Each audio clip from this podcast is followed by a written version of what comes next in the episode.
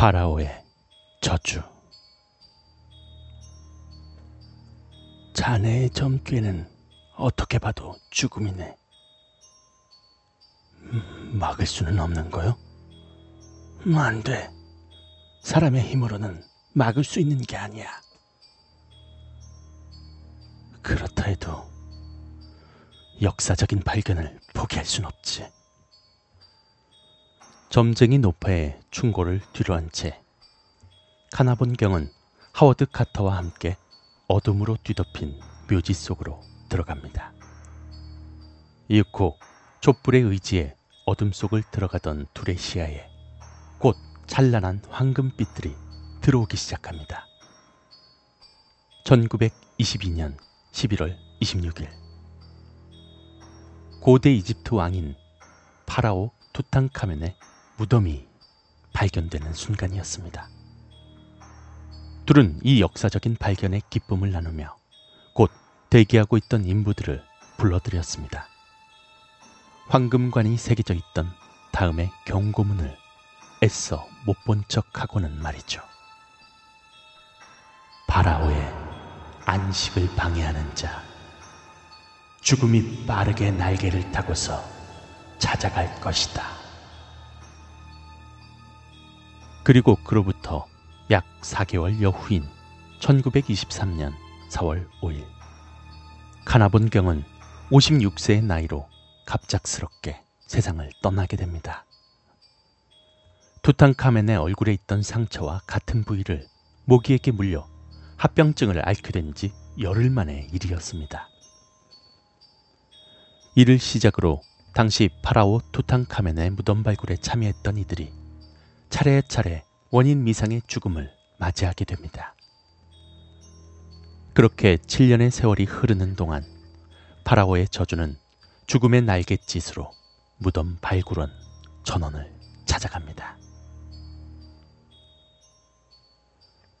하워드 카터는 고등교육을 받지 않았음에도 열정 하나로 20대 때 이집트 지역에서 유적지 주임 조사관직에 올랐던 고고학자였습니다.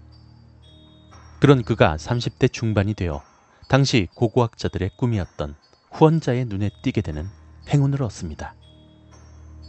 그의 후원자를 자처하고 나섰던 이는 영국 귀족 가문 출신인 카나본 경으로서 고고학에 빠져 이집트 유적에 관심을 두던 중 지인으로부터 하워드 카터를 소개받은 것이 계기였습니다. 그렇게 하워드 카터를 필두로 한 조사단은 카나본경의 절대적인 후원에 힘입어 고대 이집트 파라오의 공동 묘역지인 왕가의 계곡에서 미발견된 파라오 무덤, 즉 투탕카멘의 무덤을 찾기 시작합니다. 그러나 1916년에 시작된 발굴 시도는 수년이 지나도록 아무런 성과도 내지 못했으며 급기야 가문의 재산이 위태해진 지경까지 이른 카나본경은 하워드 카터에게 발굴 중지 의사를 내비칩니다. 하지만 하워드 카터는 투탕카멘의 무덤이 분명 왕가의 계곡 어딘가에 온전한 상태로 잠들어 있을 것이라 확신합니다. 그리하여 그는 카나본경을 끈질기게 설득했고 이에 카나본경은 발굴 연장을 결심하고는 자금줄을 찾기에 이릅니다. 그리고 여기에서 카나본경은 믿음직한 자금줄을 찾게 되는데 그 자금줄이란 바로 언론사였습니다. 영국에서 가장 유서 깊고 명망있던 신문사인 런던 타임스로부터 자금 협력을 받는 대신에 투탕카멘의 무덤을 발견하면 모든 정보는 런던 타임스 측이 독점권을 갖기로 한 것이죠. 이러한 희대의 독점 계약 덕분에 하워드 카터는 계속해서 발굴 작업을 할 수 있었으나 다시 몇 년이 흘렀음에도 끝내 투탕카멘의 무덤은 발견될 기미조차 보이지 않았습니다. 결국 시간은 흘러 카나본경의 지원이 마지막으로 계획된 1922년이 되었습니다. 그해 11월 4일 하워드 카터마저 크게 낙담하고는 발굴 정리를 생각하던 때였죠. 조사단 인부 하나가 우연히 무덤 입구로 보이는 계단을 발견했고 그곳에서 파라오의 인장과 도굴되지 않은 흔적을 발견한 하워드 카터는 즉시 카나본 경에게 전보를 쳤습니다. 카나본 선생님, 투탕카멘의 무덤을 발견한 것 같습니다. 아직 발굴권을 팔면 안 됩니다. 이처럼 기적적으로 투탕카멘의 무덤을 발견한 하워드 카터는 11월 26일 카나본 경과 무덤 안을 확인하면서 역사적인 발굴을 시작하게 됩니다. 황금, 장식품, 눈이 부실 정도로 아름다운 왕의 유물들이 세상 앞에 다시 나오는 순간이자 20세기 최고의 발견이 이루어지는 순간이었죠. 그러나 이러한 발견 뒤엔 사소한 문제가 따르기도 했습니다. 카나본경이 위태로운 자금 상황을 타파하고자 런던 타임스와 협약했던 사항으로 인해서 이와 같은 대발견을 두고도 오로지 런던 타임스 측의 선 보도만을 그대로 따라야 하자 세계 언론사들이 뿔이 나고 만 것이죠. 한편 이쯤 카나본경이 불운하게 사망하는 일이 벌어지고 말았습니다. 30대 중반 무렵 있었던 심각한 자동차 사고로 인해 후유증을 앓고 있던 카나본경은 이후 따뜻한 이집트에서 요양을 시도했지만 그의 몸은 허약 체질이 되어버렸습니다. 그런 그가 투탕카멘 무덤의 발굴이 있은 지 얼마 되지 않아 모기에게 뺨을 물리게 되는데 이후 면도를 하던 중 그만 모기에게 물린 상처 부위를 잘못 건드려 상처가 골마버리고 맙니다.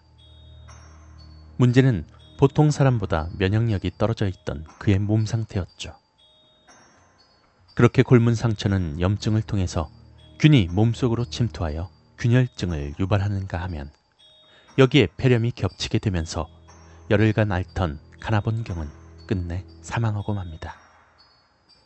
사실 카나본경은 이미 중년 때부터 건강이 몹시 좋지 않아 당시 투탕카멘의 무덤을 발견했다는 하워드 카터의 전보를 받고도 20일이 넘은 뒤에야 현장에 도착했죠. 문제는 여기서부터였습니다.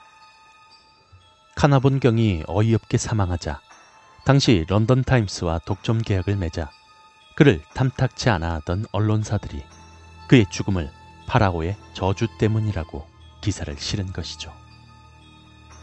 그런데 우습게도 이러한 악담에 대해서 대중들은 열광하기 시작합니다. 고대 이집트 파라오의 저주라는 것이 일반 대중들에게 미스테리하고도 낭만적으로 받아들여졌던 것이죠. 물론 이러한 반응에 언론들은 너나 할 것 없이 달려들었습니다. 그들은 온갖 이야기를 만들어내며 파라오의 저주 전설을 확장해 나갔고 대중들은 이를 계속해서 기꺼이 소비했습니다. 그렇게 이야기 장사는 문화 컨텐츠로까지 넘어갔고 수많은 파라오의 저주 전설들은 이후 수십 년에 걸쳐서 전파되기에 이릅니다. 진실을 말하자면 파라오의 저주와 관련해 사실인 부분은 카나본경이 모기에 물린 뒤 합병증으로 사망했다는 것이 전부입니다. 애초에 투탕카멘 무덤에는 저주를 내릴 것이라는 경고문도 없었으며 투탕카멘의 뺨에는 흉터조차 없었습니다. 또 당시 무덤 발굴에 실질적으로 관여했거나 무덤, 부장품, 미이라에 손을 댔던 20여 명이 넘는 이들을 조사한 결과에서도 평균 사망 연령이 70세를 넘는 것으로 조사됐습니다. 투탕카멘의 무덤을 발굴했던 이들이 사실은 다른 이들보다 평균적으로 훨씬 오래 살았던 것이죠. 사실 이는 어찌 보면 당연한 일입니다. 왜냐하면 당시 투탕카멘의 황금관에는 저주가 아닌 다음과 같은 말이 새겨져 있었으니 말입니다. 파라오의 이름을 알리는 자, 축복이 있으라. 추가적으로 파라오 투탕카멘의 이야기를 조금 더 하자면 투탕카멘의 경우 20살이 채 되기도 전에 사망했던 비운의 파라오로도 잘 알려져 있습니다. 이 때문에 그가 생전 권력의 암투로 인해 암살당한 것이 아니냐는 말이 있었으며 이러한 가설은 그의 미라가 X선 촬영된 이후 제법 신빙성 있게 떠돌기도 했습니다. X선 촬영 결과 그의 두개골에서 골절상이 발견되었기 때문이죠.